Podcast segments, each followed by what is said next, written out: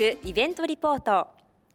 今回は平成30年度インターバル速報マスター養成講座最終回です。担当ナビゲーターの佐賀根幸子です。平成31年2月9日土曜日12時30分から行われましたインターバル速報マスター養成講座最終回。京都産業大学総合体育館に来ています。健康長寿の街を目指す北区こちらが生活習慣病を予防するために行ったインターバル速報マスター養成講座。インターバル速報を皆さんに広めていこうという講座です。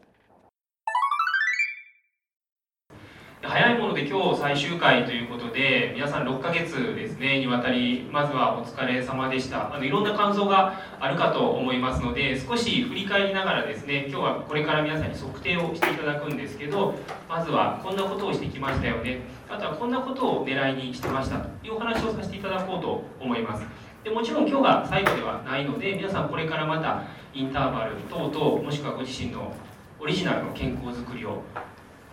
継続しながら楽しい生活を送っていただければなというふうに思っています。講習室での浜野先生の振り返り講話が終わり初めのチームがまず体育館に移動しました。皆さんアリーナをぐるっと歩き始めました。さあ一番速い速度全速力と言ったらいいんでしょうか、えー自分のペースの一番速い速度で歩き始めました。インターバル速報大きな歩幅で手を振ってそして目線を上の方まっすぐ見て歩くという形ですが皆さんフォームは同じフォームで大変素敵なフォームで歩いていらっしゃいますが速度はそれぞれの速度に応じた体力に応じた速度で歩いていらっしゃいます。私も歩いていますが喋るのはちょっときついかなという速度です。さあそれではここで、えー、健康長寿推進課担当課長の牧野さんにお話を伺いたいと思います。よろしくお願いします。よろしくお願いいたします。えー、このあの始まりましたインターバル養成講座、えー、今日で最終回となりますが今まで何回やったんですか？はいえっと今日が最終の5回目になります。1回目の9月からあの皆さんに頑張っていただきまして今日が最終で1回目に体力測定やいろんな測定したことをどれぐらい変化があるかなっていうことで今日皆さんに測定も取り組んでいただいております。楽しみですよね。ね。はい。皆さん頑張っていただいておりましたのできっとあの効果出てるんじゃないかなっていうふうに思っております、えー、の今日はあのそのインターバル速歩の歩き方とそして、えっと、体力測定や、えー、あの体組成などの、えっと、測定をされてますけれども、えっと、ずっとこの5回ずっと同じ内容だったんですか？いえあの運動ということでインターバル速歩も大切なんですけれどもお食事栄養の面からは、えっと、10月の講座では調理実習もしていただきましたりとか11月の講座ではお口の健康ということで歯科の方のお話も聞いていただいたりもしながらインターバル速報に取り組んでまいりました。そうなんですね。じゃあ健康全般にっていうことですね。はい。であの今回で、えー、測定された結果が出ると思うんですけれどそれはあの個人の皆様にお伝えはされるんですか？はいえっと一番最初の9月に測定させていただいたものと本日測定させていただいたものを比較して効果があったかどうかということを個人の皆様に3月頃に郵送であのお返しできたらなっていうふうに考えております。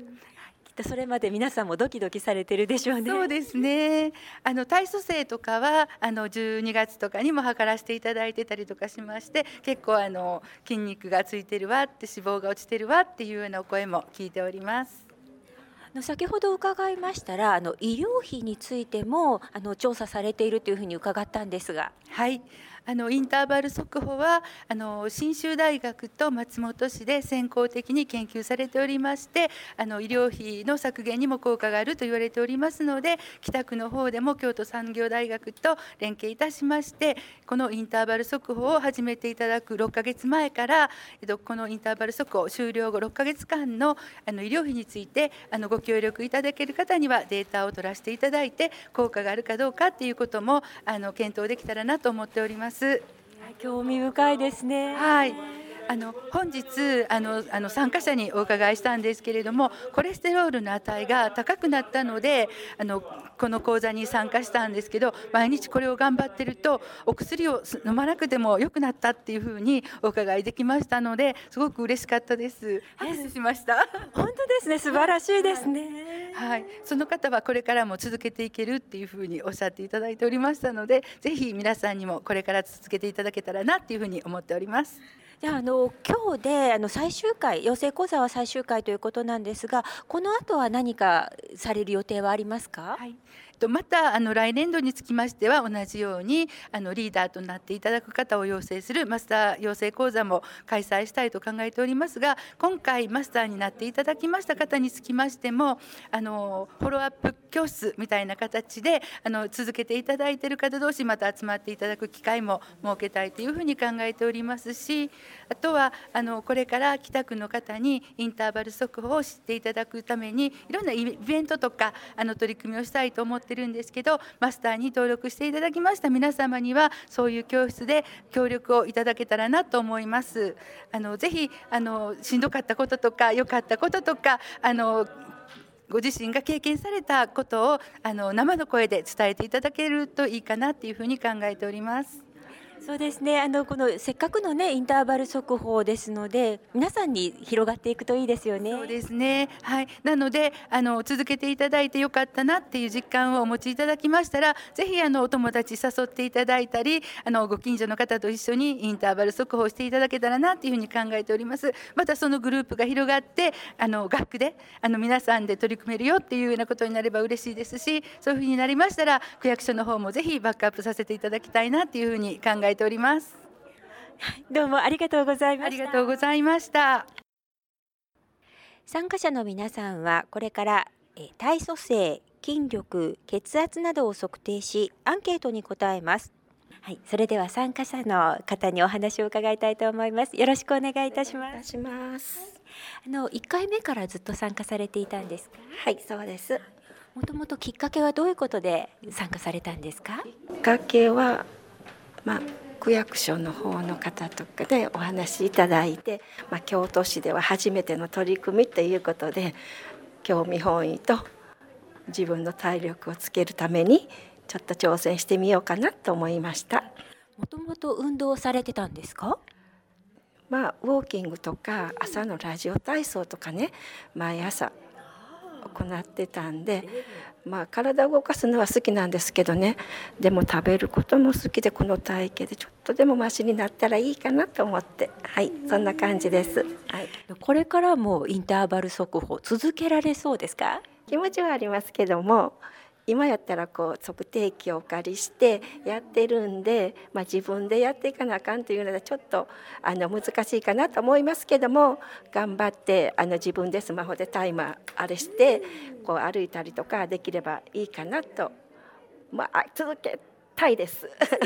はい。いいですね。はいはいはい。じゃああの頑張ってください。ありがとうございます。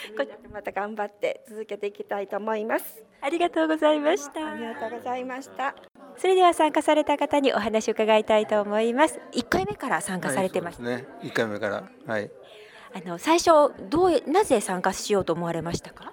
いやもうあのまずウォーキングが好きで、えー、ほぼ毎日やってるんですよね。でそれがウォーキングの1時間2時間よりかはやり方によっては15分20分で同じ効果それ以上の効果が出るというのを聞いたもんで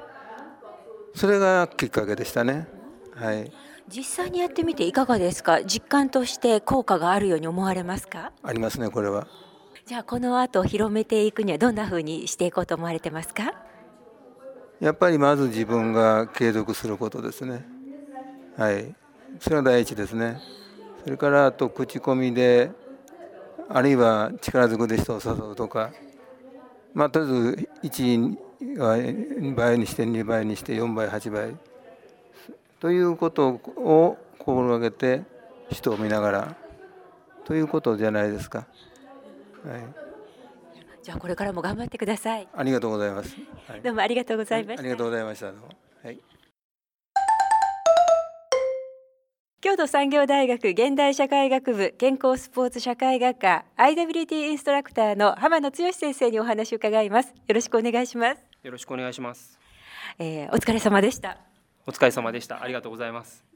の初回から、えー、今回で5回え講座があったわけですけれどもあのまだ数値的にはまだ結果詳しい結果は出ていないということですがあのざっと見たところですね。先生どうでしょうか？初回と今日の5回目ご覧になって結果はいかがでしたか？はい、おそらく2つの効果が考えられまして1つは皆さん歩き方の姿勢というのは大きく変わっていますつまり今まで猫背気味だった姿勢がですねとてもきれいに立たれてましてそれが歩くという動作に出ていましたのでそこは大きな変化かなというふうに感じていますあとはざっと見る限りですね皆さん体力がついてるのかなというのが数値から出ていますのでこの半年間の中で効果が出てきた参加者さんも見られているというふうに理解をしています。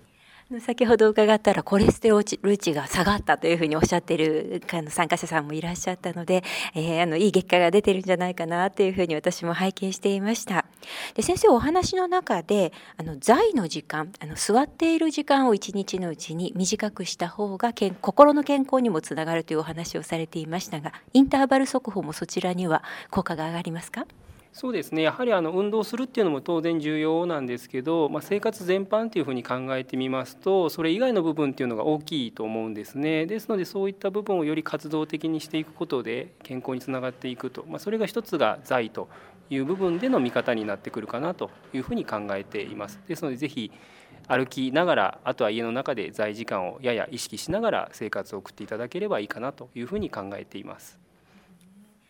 あのそして運動施設に行くというよりはあの日頃からあの身近に動いた方がいいというようなお話でしたが環境づくりについては先生はどのようにお考えですか？はい。もちろんいろんな施設があってですね皆さんが利用できる状況があるっていうのは理想的かもしれないんですけど最近の研究によると必ずしもそうではないということも分かってきていまして歩きやすいまちづくりは何なのかっていう部分をですねみんなで考えようというのが最近の流れの一つとして見えてきています。ですので是非京都らしい地域を大いに活用していただいて歩く頻度を増やす歩く楽しみを増やすそういった試みにつながっていっていただければいいかなというふうに考えています。そしてあの今回、えー、初回の参加者の皆さんが40名ということで最終回まで40名いらっしゃったいうことですね。先生のお話ではあの通常そういったものに参加されるとリタイアされる方が23割いらっしゃるのかなということなんですけれど今回は全ての方がリタイアせずに参加されたということ。こちらはなぜだと思われますか？そうですね。私自身も大きな発見ではあったんですがやはりインターバルっていうのは頻度と回数を考えると厳しい目標設定ではあるんですが誰でもやろうと思えばできる歩く早く歩くということですので皆さん馴染み深く進めていただけたのかなというふうに考えていますしあとは養成講座で歩くだけではなくて歯科が入ったりあとは調理実習が入ったりということで広い意味での健康を考えていこうという養成講座ではあったのでおそらくそういった内容の部分も参加者さんが継続していただいたところにつながっていくかなというふうに考えています。合わせて今回の養成講座の趣旨が、まあ、我々が教えるというよりも皆さんと一緒に作っていきましょうということを初回の時に申し上げたと思いますのでひょっとしたら皆さんが一緒に作っていこうと思っていただいて5回過ごしていただけたのかなというふうに感じています。どうもありがとうございました。どうもありがとうございました。天野剛先生にお話を伺いました。市民が主役の健康づくりそれを支える環境づくり健康長寿の街を目指す北区。浜野先生のお話では運動施設も大切ですが体を動かしたいと思える街づくりが必要なんではないかというようなお話がありました。みんなで支え合い継続ができるそんな環境づくり。北区はそんな街を目指します。みんなで健康になっていきましょう。